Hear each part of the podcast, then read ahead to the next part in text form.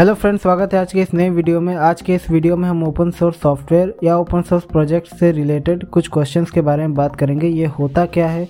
User और developer दोनों के लिए कैसे फ़ायदेमंद है और ओपन सोर्स प्रोजेक्ट में आप कैसे कंट्रीब्यूट कर सकते हैं?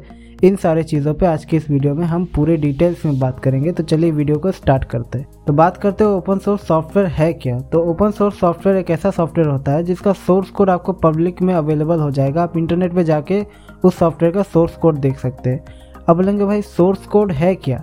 तो सोर्स कोड असल में वो कोड है जिसका इस्तेमाल करके उस पूरे सॉफ्टवेयर को तैयार किया गया है। आप जानते हैं कि किसी भी सॉफ्टवेयर को तैयार करने में कई सारी कोडिंग्स लाइन लिखनी पड़ती है, उसके बाद एक सॉफ्टवेयर तैयार होता है। तो वो जो कोड है, जो एक सॉफ्टवेयर को तैयार करने के लिए लिखा गया, उसे ही उस सॉफ्टवेयर का सोर्स कोड कहा जाता है। तो जिस भी सॉफ्टवेयर का सोर्स कोड पब्लिकली अवेलेबल होता है, जहाँ आप उसको स्टडी कर सकते हैं, उसको देख सकते हैं, उसको चेंज ला सकते हैं मॉडिफाई करके आप उसको डिस्ट्रीब्यूट भी कर सकते हैं। तो उस तरह के सॉफ्टवेयर को ओपन सोर्स सॉफ्टवेयर कहा जाता है। ओपन सोर्स सॉफ्टवेयर के एग्जाम्पल्स में मोजिला का फायरफॉक्स आता है। हाल फ़िलहाल में जो व्हाट्सएप के बदले आपने सिग्नल और टेलीग्राम का नाम सुना होगा, ये भी ओपन सोर्स सॉफ्टवेयर है।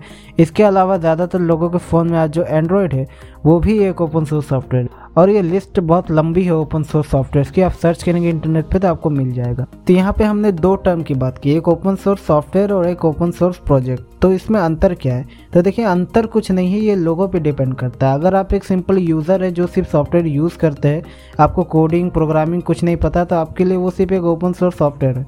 लेकिन अगर दूसरी तरफ़ कोई एक डेवलपर है जो प्रोग्रामिंग जानता है, जो सॉफ्टवेयर तैयार करता है तो अगर वो किसी एक पर्टिकुलर सॉफ्टवेयर पे कंट्रीब्यूट करना चाहता है तो वो ओपन सोर्स सॉफ्टवेयर उसके लिए एक ओपन सोर्स प्रोजेक्ट की तरह होता है, जिसमें वो हिस्सेदार और उस सॉफ्टवेयर को डेवलप कर रहा है। तो उसके लिए वो ओपन सोर्स प्रोजेक्ट है और एक नॉर्मल यूज़र के लिए सिर्फ़ ओपन सोर्स सॉफ्टवेयर है। तो वीडियो में आगे बढ़ने से पहले एक छोटी सी रिक्वेस्ट है। हमारे जितने भी व्यूवर्स है जो हमारे वीडियोस देखते हैं 90 परसेंट ने चैनल को सब्सक्राइब नहीं की। तो आप में से जो भी ये वीडियो देख रहा है, आपको ये वीडियो पसंद आ रहा है और ऐसे वीडियोस देखना चाहते हैं तो प्लीज़ चैनल को सब्सक्राइब कर ले और बेल आइकन ज़रूर दबाए। चलिए वापस वीडियो पे। तो अब बात करते हैं कि ये ओपन सोर्स सॉफ्टवेयर या फिर ओपन सोर्स प्रोजेक्ट यूज़र और डेवलपर के लिए किस तरह से फ़ायदेमंद है। यूज़र के पर्सपेक्टिव से बात करें तो दो सबसे बड़े फ़ायदे पहला ये कि ये ओपन सोर्स सॉफ्टवेयर ज़्यादातर फ्री होते हैं, क्योंकि जब आप ओपन सोर्स सॉफ्टवेयर में अपने सोर्स कोड को पब्लिक के लिए अवेलेबल कर रहे हैं और यूज़ करने का मौका दे रहे हैं सबको तो आपको उसे फ्री ही रखना पड़ता है। इसी वजह से जो ज़्यादातर ओपन सोर्स सॉफ्टवेयर होते हैं, वो फ्री होते हैं। इनमें कुछ एक्सेप्शन है, लेकिन ज़्यादातर फ्री होते हैं। तो ये यूज़र के लिए अच्छा है कि उसे एक सॉफ्टवेयर फ्री में मिल रहा है। दूसरी बड़ी बात यह है कि ये ज़्यादा सिक्योर होते हैं। इसका रीज़न ये है कि ओपन सोर्स सॉफ्टवेयर जो होते हैं, उसका सोर्स कोड पब्लिकली अवेलेबल जिसके कारण दुनिया भर के जो हज़ारों डेवलपर्स है, वो उसके सोर्स कोड को जानते हैं। उन्हें पता होता है कि इस सोर्स कोड में कहाँ पे सिक्योरिटी में लूप होल है, कहाँ से किसी के साथ फ्रॉड हो सकता है, किस चीज़ को सुधारने की ज़रूरत है। इसीलिए अगर ओपन सोर्स सॉफ्टवेयर में किसी भी तरह का सिक्योरिटी का इशू आता भी है तो वो तुरंत फिक्स हो जाता है, क्योंकि हज़ारों डेवलपर्स में से किसी न किसी की नज़र उस फ्लो में पड़ जाती है कि भाई यहाँ पर सिक्योरिटी का लूप होल है। तो वो उसको ठीक कर देते हैं जल्दी से जल्दी। इसलिए ओपन सोर्स सॉफ्टवेयर जो है, वो ज़्यादातर सिक्योर होता है। अब डेवलपर्स के परस्पेक्टिव से भी दो बड़े बेनिफिट्स हैं। कई सारे बेनिफिट्स हैं, लेकिन हम दो बड़े बेनिफिट्स की बात करेंगे। पहला कि आपको पूरी कम्युनिटी के लोग आपको जानते हैं। अगर आप एक अच्छे प्रोग्रामर है, आपने कई सारे बग्स को फिक्स किया है, कई सारे नए नए फीचर्स को ऐड किया है अच्छे अच्छे तो कई सारे कम्युनिटी के जितने भी लोग हैं, वो आपको जान जाएँगे, भाई, ये बंदा बहुत अच्छा प्रोग्रामिंग करता है, ये बंदा बहुत अच्छा सॉफ्टवेयर बनाता है। तो ऐसे कंडीशन में आप जब भी बड़ी कंपनी में जाते हैं एप्लीकेशन के लिए जॉब अप्लाई करते हैं तो आप अपने स्किल्स को दिखा सकते हैं कि मैंने इन इन प्रोजेक्ट्स पे काम किया है और ऐसा काम किया है। तो आपके काम को देख करके कंपनी आपको जॉब ऑफ़र कर सकती है।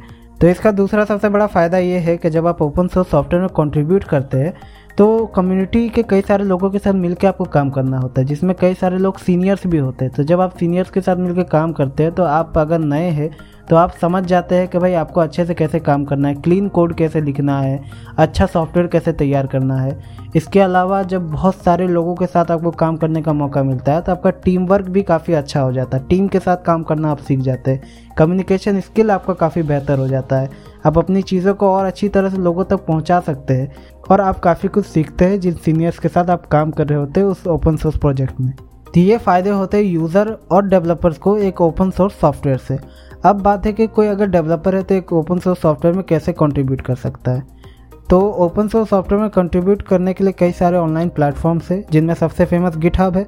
इसके अलावा गिट लैब बिट बकेट जैसी और भी प्लेटफॉर्म्स है जहाँ जाके आप ओपन सोर्स सॉफ्टवेयर में कंट्रीब्यूट कर सकते हैं। वहाँ जाके आपको कैसे कंट्रीब्यूट करना है, कैसे कोड डाउनलोड करना है वगैरह जितनी भी चीज़ें हैं, उन पर एक सेपरेट वीडियो हो सकता है। तो अगर आपको वो वीडियो चाहिए तो आप कमेंट कर सकते हैं। और अगर किसी तरह का डाउट इस वीडियो में है तो आप उसे भी कमेंट करके हमें पूछ सकते हैं, हम उसका भी जवाब देंगे। वीडियो अगर पसंद आया तो वीडियो को लाइक कीजिए चैनल को सब्सक्राइब कीजिए और बेल आइकन ज़रूर दबाइए। तो मिलते हैं अगले वीडियो में, तब तक के लिए bye bye have a nice day